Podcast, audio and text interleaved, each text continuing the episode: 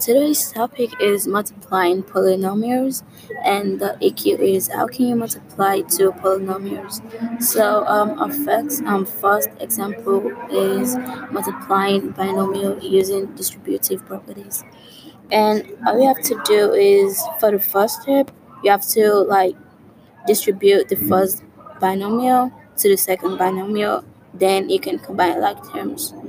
Um, example number two is multiplying binomials using a table. So the first thing is um, put the first binomial in the top box and then the second one in the side box and then multiply in the middle. And then after that, you have to combine like terms and then write the polynomials polynomials in standard form. Example 3 is multiplying a binomial and a trinomial. When multiplying variables, you have to add the exponent.